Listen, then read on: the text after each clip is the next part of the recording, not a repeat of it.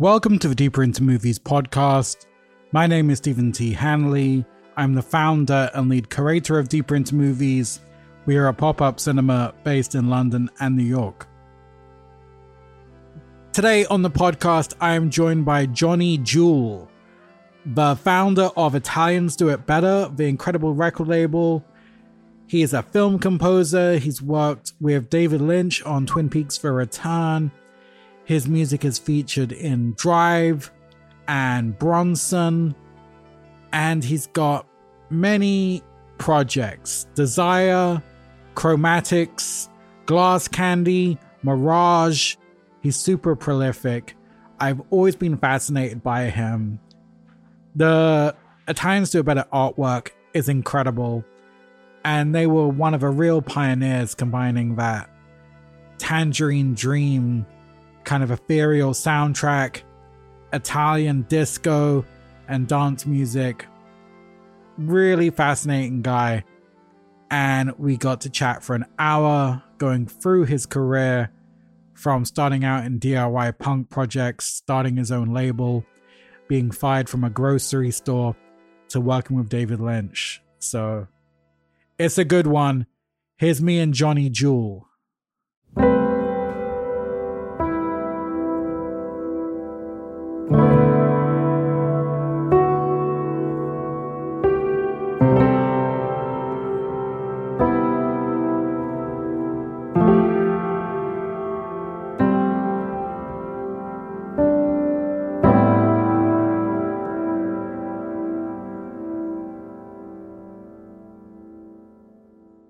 Let's start at the beginning. What did you grow up watching? What were you listening to? And what made an impression on you as a teenager? Well, uh, skipping into the teenage years, uh, my first girlfriend was from England and she had an older sister. And she would come back with tapes. So I got turned on to a lot of music through her and her sister. And that's, that's when I first heard things like the Smiths and uh, Sinead O'Connor and Housemartins and things like that. Um, I was really interested in a lot of the European and UK dance music through them. So that had a that had a big impression. I grew up in Houston, so I was completely surrounded by country western, like folk music and bluegrass and things like that. Um, and movie wise, started getting into horror around 13, 14, you know, mm-hmm. renting movies like, you know, The Shining and Clockwork Orange and, you know, all the, the entry level things that they would have at the VHS store in Texas in the 80s. Um, started getting uh, started noticing the use of music in films uh, through Kubrick. Mm-hmm. I would say it was the first time that I consciously realized uh, that there was a level of intention behind what was being placed, as opposed to just being swept up, like when I was younger, being swept up in the whole fantasy of the, the movie or the TV show or whatever. Um, that's when I think the 2001 edit from the the hurling bone into the spaceship. Yeah. The first time that I was aware of the the subjective editing power and how it can uh, the metaphors that can be made through sequence of images and sound, or in that case, the lack of sound was really powerful. The vacuum, and that got me kind of going into buying soundtracks and uh, anything I could sort of find. Obviously, this is pre-internet. Um, any anything I could find at the record stores. Um, was really interested in painting as well, so that kind of pushed me into the New York art scene, uh, discovering Warhol, and as a result of being a huge fan of Warhol, that led me to the Velvet Underground. And then through that, Nico and John Cale and uh, more exper- more experimental uh, experimental music.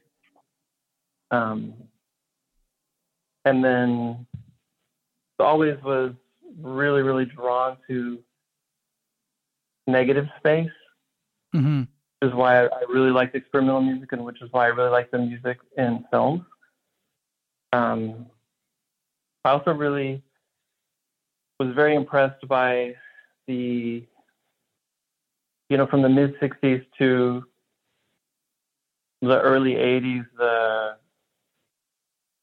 the use of metallics, you, you know, bells and uh, metal percussion, chimes, organs, things like that. Things that are really bright. Um, so, so that had a big impact on me sonically. And what instrument? What was the first instrument you started playing? The very first thing I tried was piano because we we had one in my house. My mom played organ and piano at church. Um, you know, when I was in the womb, there was Mhm. she's always on the organ. Right. Um, and then um, my household wasn't really open to secular music, so um, I kind of had a got off to a bumpy start with music because we we weren't really allowed in the early years to listen to music that wasn't Christian music Mm-hmm. and there there is some good Christian music, but uh, for the most part, I was not that interested in it.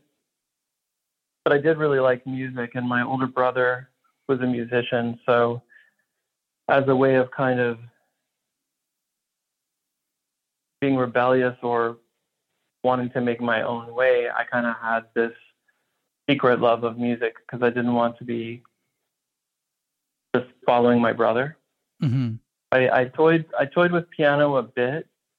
We had the Liberace songbook that's for beginners, to try to teach you how to play piano, and um, I really didn't like the structure of anything to do with piano lessons or uh, reading music or anything like that. I just really did not like.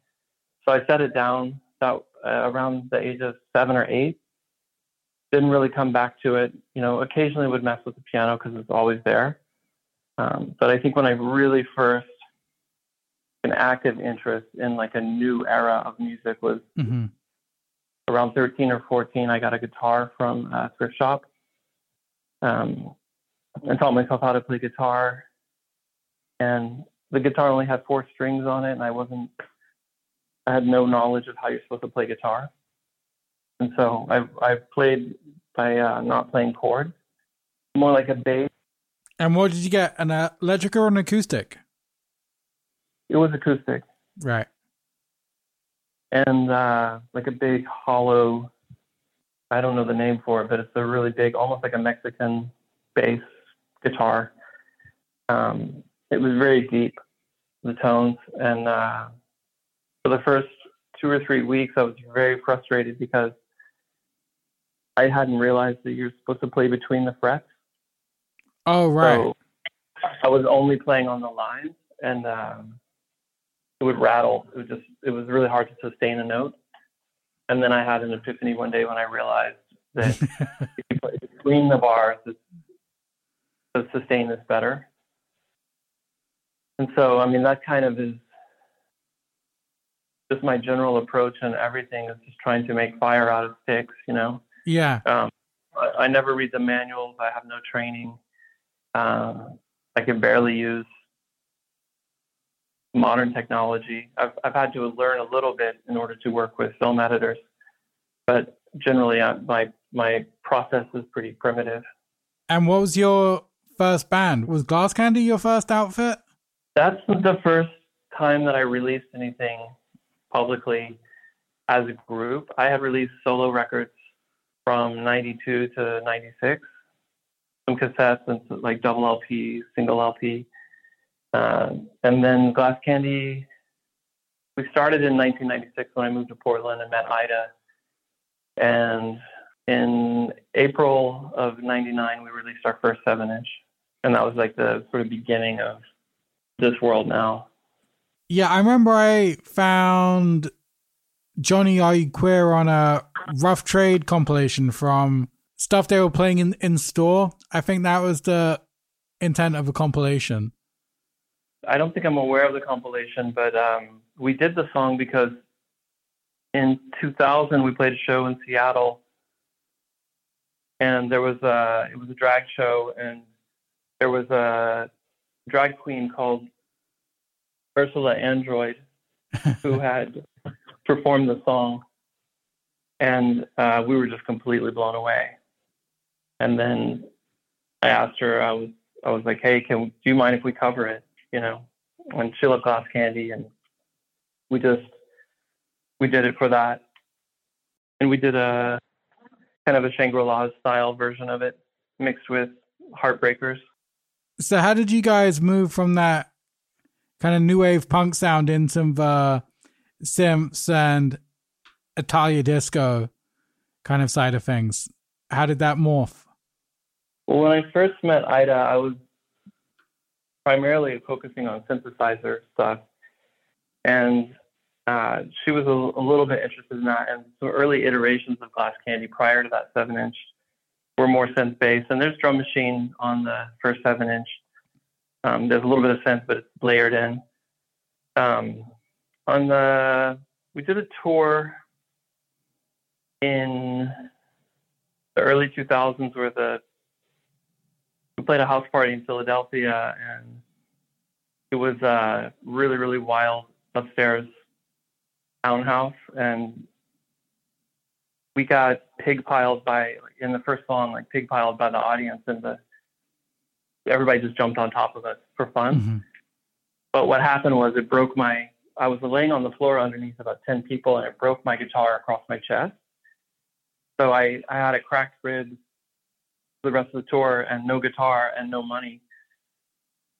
And we we borrowed stuff like we borrowed gear to complete the tour and all that, but it was really like, you know, we're making fifty dollars a show or something, just gas money and sleeping on the yeah. floor. And uh, when I got back, I couldn't afford to fix the guitar, but I still had synthesizers, and that was around Love Love Love era, and 2002, 2003, then I made uh, I made the conscious decision to shift to drum machine and synthesizer full time, and that took a few years to sort of explore what that would how that would integrate. And I used my 2003 tax return to buy a, a drum machine and a polyphonic synthesizer. Um, and then we started releasing a bunch of tour CDs and things like that, uh, sort of exploring. Like I was trying to figure out how to program and how to produce, and I had graduated to Scene Track, and uh, took about four or five years to sort of learn everything and, and develop. And you know, we were both working full time at a grocery store, so it's like everything was moving at a really slow pace. And when did Beatbox come about? That's 2007 in the fall. Uh, I think it's September. Um, we had agreed to do a tour with this band, Architecture in Helsinki from Australia. Mm-hmm. Done their their U.S. dates, and I rushed two or three days before we hit the road to meet them in Minneapolis, um, just on no sleep, and I, I ended up getting sick from just not resting. But I had to finish the mix, and then we were burning CDs off of a laptop in the car on the drive there just to be able to sell at shows. Really, that's that's still my favorite uh, Italians release. That whole the sound of that record is just incredible. Oh, it's amazing! It's a a classic for sure. The synth sounds on that record are just incredible. They're so thick. I was wondering what you were taking reference from or inspired by for that, the tone and feel of that record we we had been touring a lot, so I'd grab records on every town when we had time, and I was buying a lot of uh, freestyle 12 inches, like maxi mixes and Strumapellas and things like that, um, and also really getting into cosmic disco and old the 70s sort of synth exploration records as well as you know, I mean, the movie soundtracks never went away. Uh, but that was, you know, there's a lot of Goblin and John Carpenter and things like that in the mix. And when did you start Italians Do It Better? I know you said you just wanted to do things at your own pace and not be worried by deadlines or completing things and everything like that. That was the decision to do it was in 2005 and then it began in 2006. Before then, I had been self released as well. So it was, I had tried to do a, a record on a label and I wasn't really into the process. Were you still at the grocery store were you a full time musician at this point? At the time that Italians began, I was full time musician, but there was no, I mean, there was no money. I got fired uh, from the grocery store because I was on tour and uh, I was gone too long on tour, and they changed the rules of how long you could take a vacation consecutively. Because mm-hmm. I'd been working there for almost 10 years, so I had four weeks a year saved up, and that's what we would do the national tours on. And so I'd take, I'd bookend it by working a bunch of days in a row and then taking time off. So we could be gone about five and a half weeks. And we used to have a answering machine on a cassette which you could call from the road and like hear your messages. And mm-hmm. I got a message that my boss wanted me to. He's like, "Hey, sorry, they changed the rules. Like, we have to come in and work one shift, and then you can go back on tour." But it was impossible because we had about a hundred dollars, and there's no way I could fly home just to do one shift. It wasn't that. It, you know, we weren't flying at all at that point. Mm-hmm. So I lost the job, which was really crushing. And then uh, I decided to take the plunge full time with music, which meant selling equipment and records and things like that just to pay studio rent, mm-hmm. buy tapes, and then uh, you know lost electricity, no heating in the winter, things like that. It was really rough. And then around 2007, things sort of popped off, but it was you know it was never really never been the goal to succeed in that way. The goal has always been to explore so I was, even though things were difficult, I was happy because I was able to just record so much. And when does Chromatics and Desire form? When do you start having multi groups at the same time? Chromatics formed in 2001. I recorded the first record. Um, that band formed after another band broke up after they saw Glass Candy perform and wanted to do something a little different, more minimal, like how Glass Candy was doing. Um, and then that I joined full time in 2004 after seven or eight other people had quit. And Desire came around the very beginning, of the end of 2008, the very beginning of 2009. And prior to that, started working with Farah in 2005 started doing Mirage in 2006 and you know continued through all of this recording solo work. So it's always been just a lot of different things going on, and I, I often record without any specific band or goal in mind. I just record.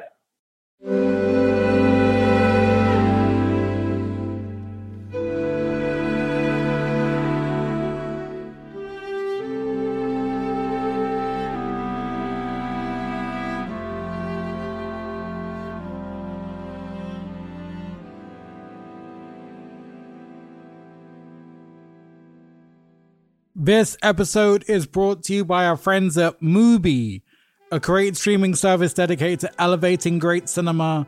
From iconic directors to emerging auteurs, there is always something new to discover. With Mubi, every film is handpicked.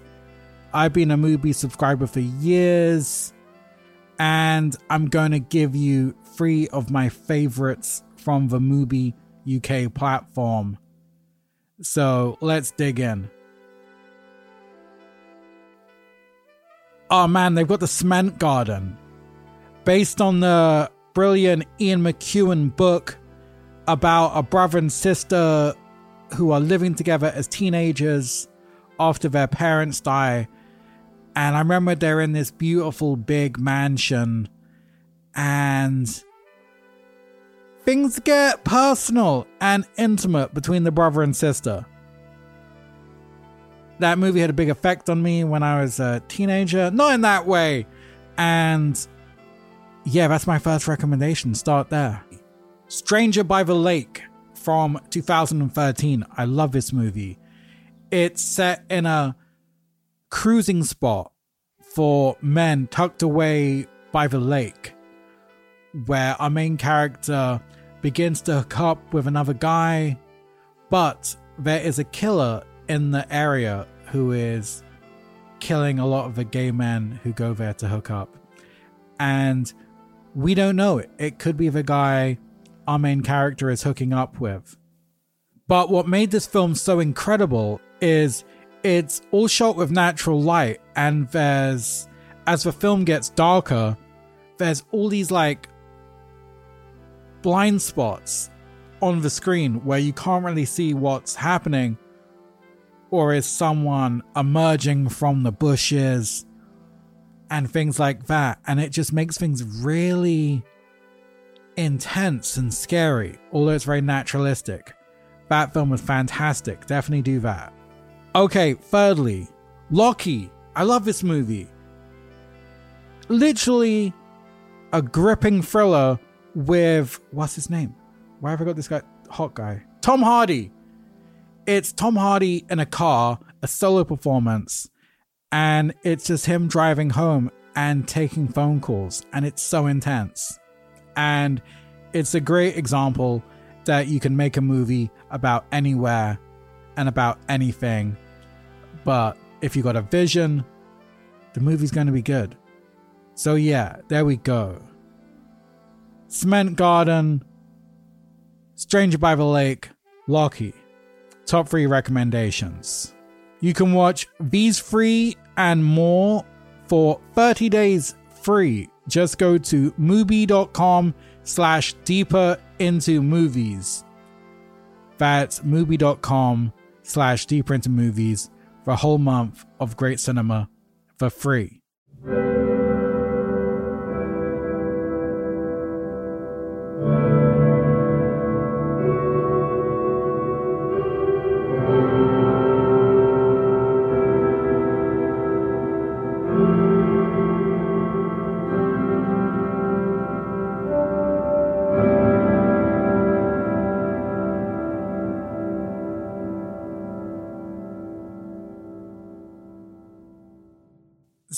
How do you keep oval plates spinning, and what do you get from each different outfit? Each of them have their own kind of, you know, identity and vibe and tone. I was wondering how you keep everything in line. Well, it's the same as you know, working on films or doing graphic art or doing photography or editing videos. Everything feeds everything. So I work on something and if I feel like I'm hitting a wall, I don't want to force it, so I just set it down, work on something else, and just turn the page, and then eventually come back to, that weeks or months later and hear it differently. You know, so I work alone primarily, so time is my biggest collaborator. So the more distance I have with something, when I come back to it with different experience or a different vantage point, that's a big part of my process for building and deconstructing and uh, refining. All your groups are led by women. Why you was drawn to the female voice? I work with men too, but uh, I think it's a lot has to do with coincidence. It's just people I was around who wanted to sing, and I sing, you know, a little bit, you know, for the purpose of writing and you know, writing lyrics and everything. But um, has a lot to do with with just proximity of who's in my really small circle. Mm-hmm. Uh, when I first met Megan from Desire, there wasn't a plan, you know, and then I heard her sing, and then it was like, oh, okay, this is a possibility. Let's try this. And I had already been writing Desire material, and I already had the Desire name. I just didn't know what it was for. Like I said earlier, I just always write and I file things. Um, I'm fascinated by things that are different than me. Mm-hmm. You know, I'm not female, so it's interesting for me. I like the the vocal register, how it sits against bass. But you know, I think uh, just one of the things I'm drawn to, and I don't question it or really spend too much time thinking about why. And do you have a background in graphic design? All your artwork and visual identity is so incredible. Zero background. It's the same as not wanting to read the piano book, you know, um, self taught. I never went to college. There was no there was no money for college, which is why I got a job at a grocery store.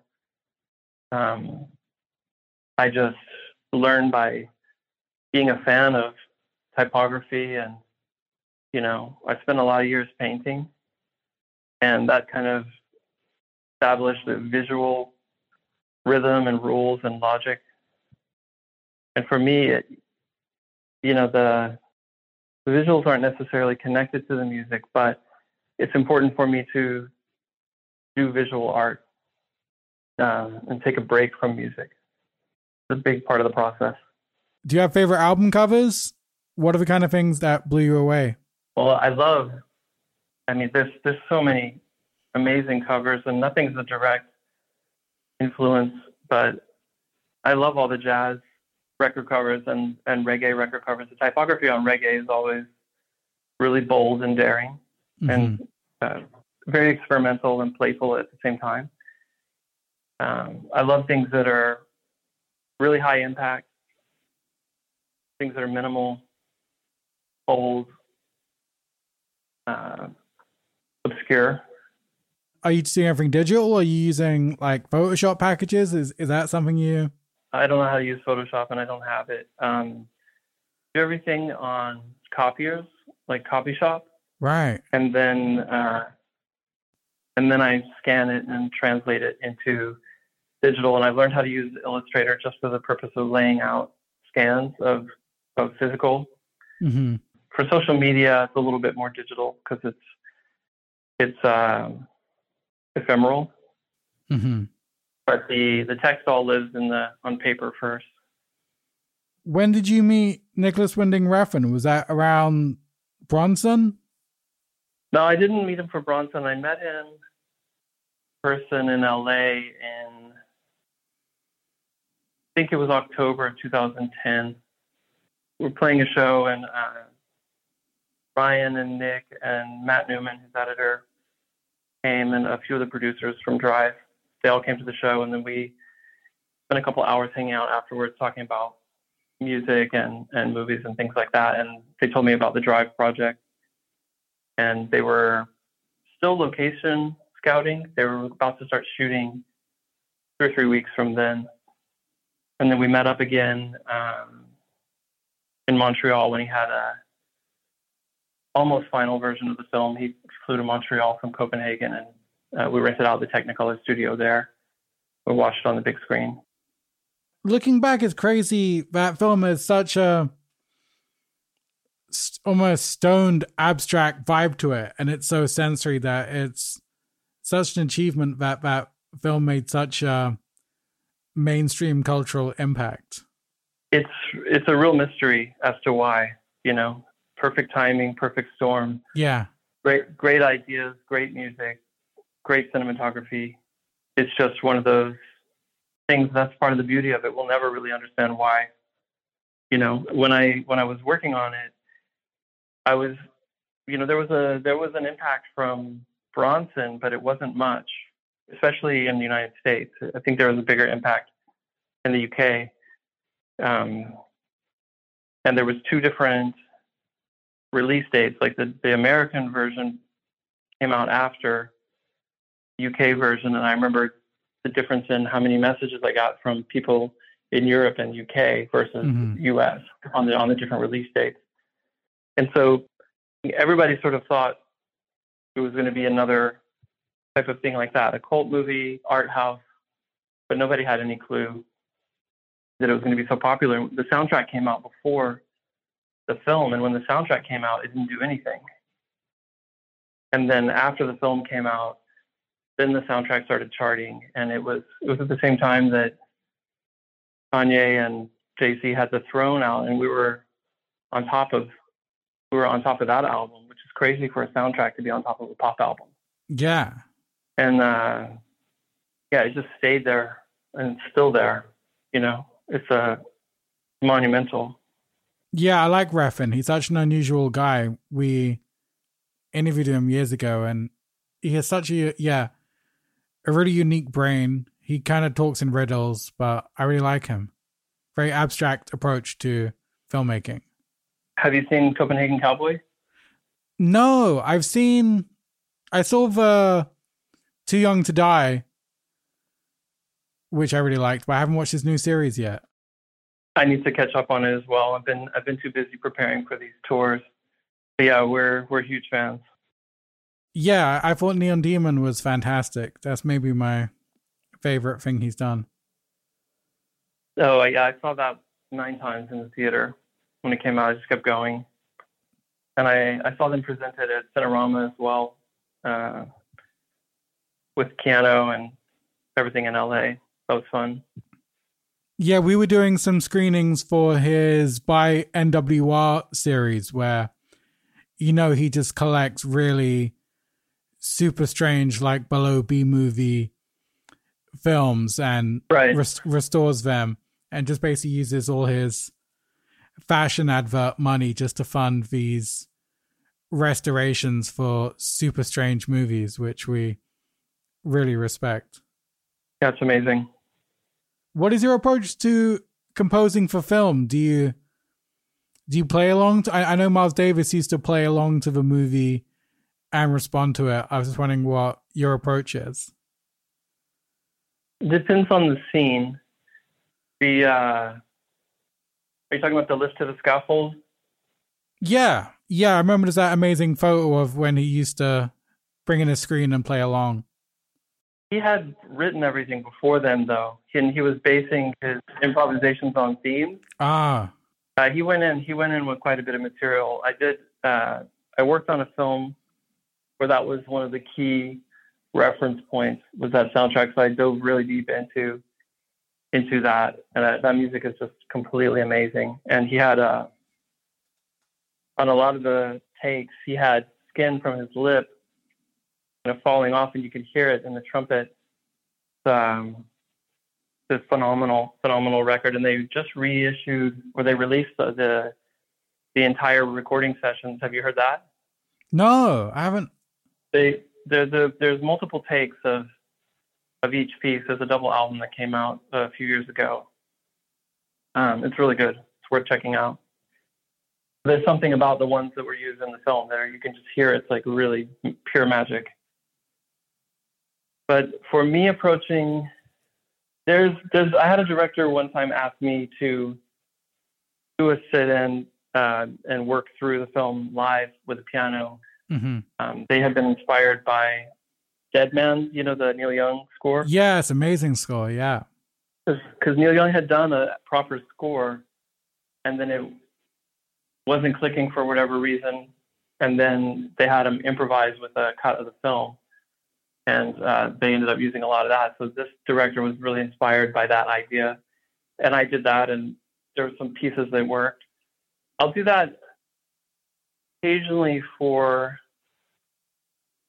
scenes that are really emotional. Mm-hmm. Um, but for action scenes or things that are more syncopated or that require some sort of uh, anchored backdrop, uh, I'll work without picture. And I prefer to start with the script. And I, I, prefer to start as early on as possible, as opposed to picture lock. Mm-hmm. So whenever I have the opportunity to do that, I always really enjoy that. It's a lot more work and takes a lot more time. But um, I, I think the result is better when you have the ability to develop a language sonically with the editor and the director as you go. And in an all-time ideal scenario, they're using temp that you've made on set in the dailies, you know, to get to sort of get the vibe and sort of see what's working and what's not. And that's always really good when you could do that. And for just the day to day working on something, I keep a very open mind and try not to be precious about anything and just I always prefer to send more music than is needed. And then try hitting a scene multiple multiple ways and not necessarily assuming that this scene has to be this one arc. Like, what if we invert it? What if we shift it? What if it's more emotional than tense? What if it's more tense mm-hmm. than emotional? Uh, just really depending on when I'm making my first impression, it's what I think happening with the characters or the story, mm-hmm. and and it's up to the director to decide what they really want to say in the scene for the good of the larger story. And sometimes they are not sure, and sometimes they are 100% sure of what they want. So it varies, like how you approach it. Really depends on what the intention of the scene is. This is a random question, but it's I, I'm I've been given my own radio online radio show, and I remembered on SoundCloud you released a a mixtape, and it had a version of Love on a Real Train on it. And I'm wondering, can you remember what version that was? Because I I'm somehow I remember it being a live version or a alternate cut than the one that's on the soundtrack, but I could be completely wrong on this. It's those mixes that I made, they're all altered by me. They're all edited. Oh, that's why it doesn't right. and it's so I edited some some of the tracks I actually added music to on top of. Um, and I believe I believe it's the version from the film, not the sound. I think I recorded the version from the film to work from it, and not the soundtrack version, and not the live version. Definitely, I don't. I don't think it's the live version. It's been a while. That was 10, 11 years ago. Yeah, I love that you had that really haunting track by Patty Waters that I always loved. Oh, I'm a, I'm a huge Patty Waters fan. Yeah, that uh, Moon Don't Come Out Tonight. Yeah, incredible. Yeah, that's a great mix. That's such a vibe. Um, this is something I've always wanted to know because it's always been really inspiring. That I remember years ago before I started programming movies, I was freelance music journalist and I spoke to Alexis about interviewing you and your schedule was too busy, but you guys sent out such a big care package of posters, vinyl, slip mat. And I was like, whoa, this is a lot, guys. And then it's something you do quite often, just giving away vinyl and such, which is hugely generous and expensive. Yeah, but the for, the way the works is the the records are there to share. And they're not. It's such a small market. They're not there to be on the shelves at Walmart, you know.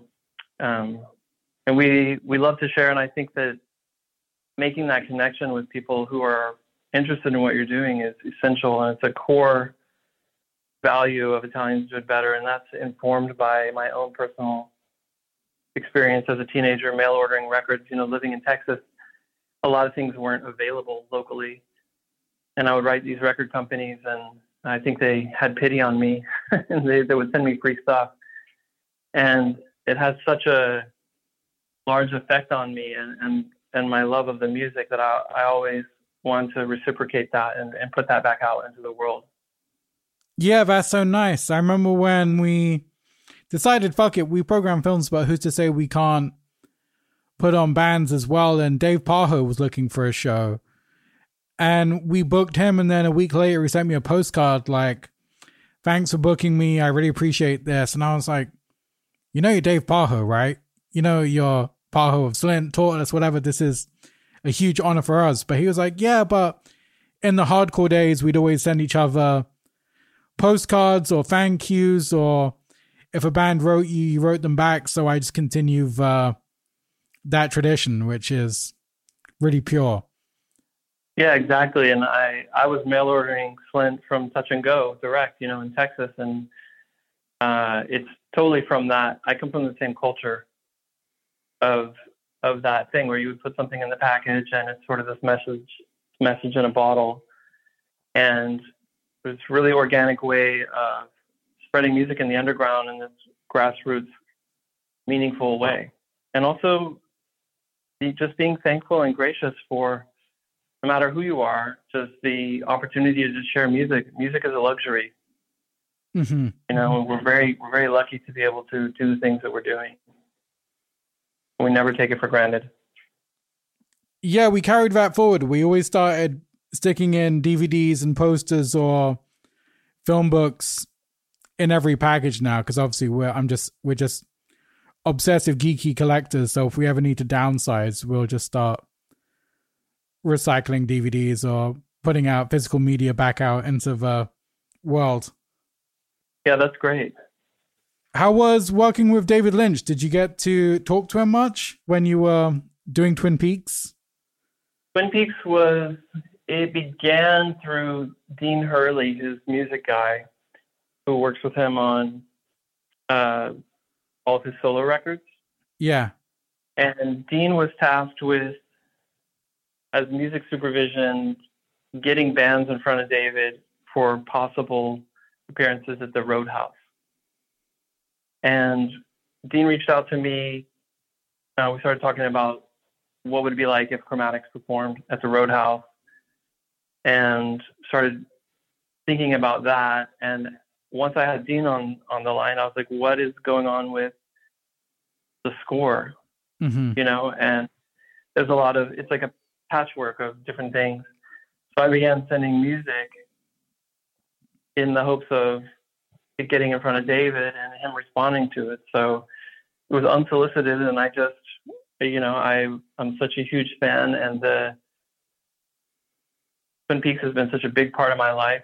You know, watching on TV as a teenager, and just really those seeds being planted. I want to do anything I could to help facilitate the new series. So I just sent a massive amount of music and gave David carte blanche. And I know that, you know, autonomy is big and I know that he needs to not be boxed in. So mm-hmm. it's like, here's the stems, here's the music, use it however you want, no strings attached. You know, manipulate it, slow it down, play it backwards, re edit it, whatever you want to do. Mm-hmm. And uh, it was a dream to be able to land some music in that and to be a part of that project. In addition to doing you know we backed Julee Cruise and we we had two performances at the roadhouse in addition to that. So it was just completely amazing. And then um, and then later i mixed a i mixed a record with dean in his studio asymmetrical there um, a Jorja Chalmers record who's uh, she's Bryan Ferry's saxophonist. Right.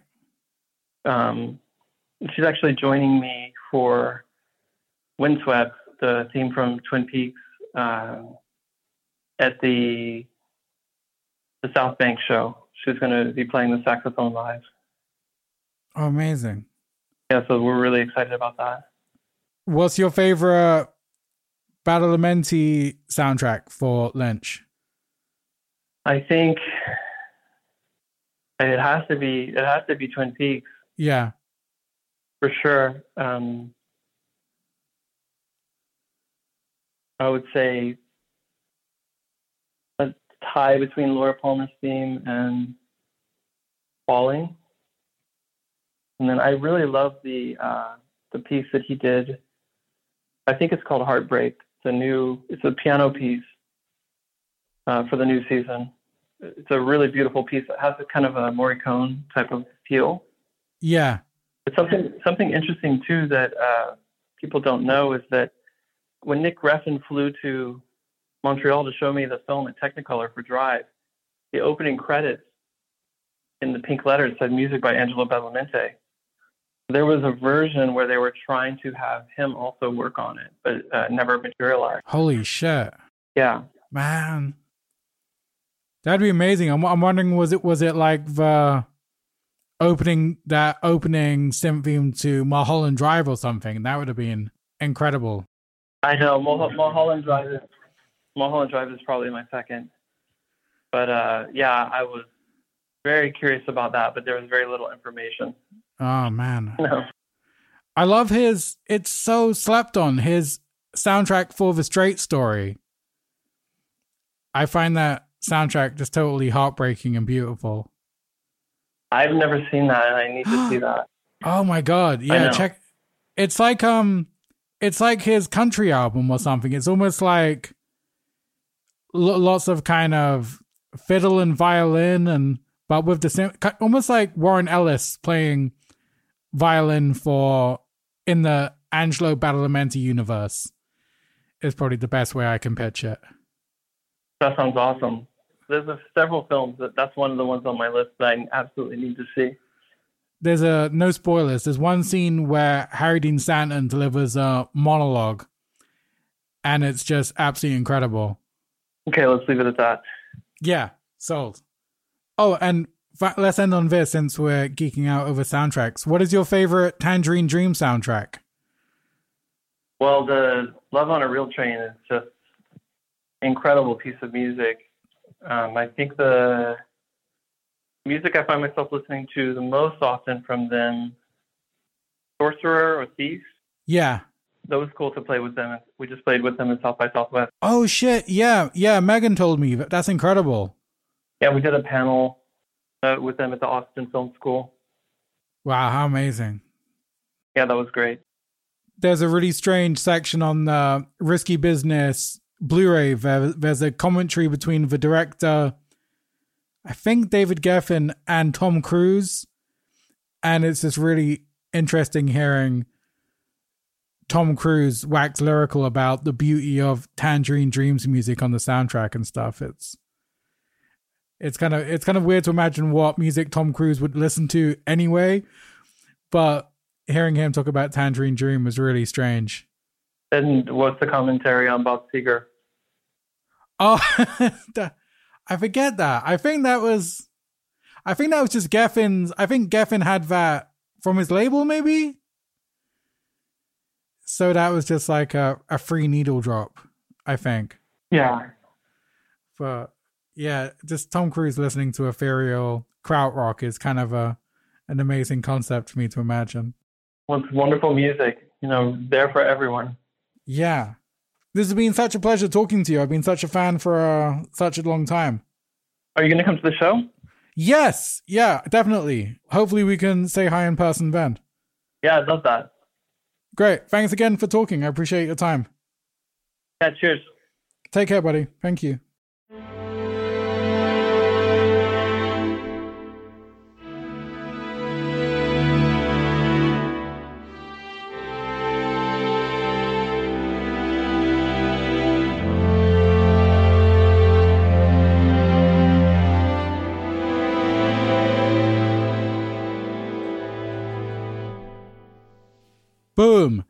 That was me and Johnny Jewel. Special thanks to Meltdown Festival for setting that up for us. And you can see Johnny Jewel perform his soundtrack work at the South Bank this month in June. Okay, that's it from me. Thank you for listening. Thank you, Joshua Eustis, aka Telephone Tel Aviv, for the beautiful music. And we will speak soon.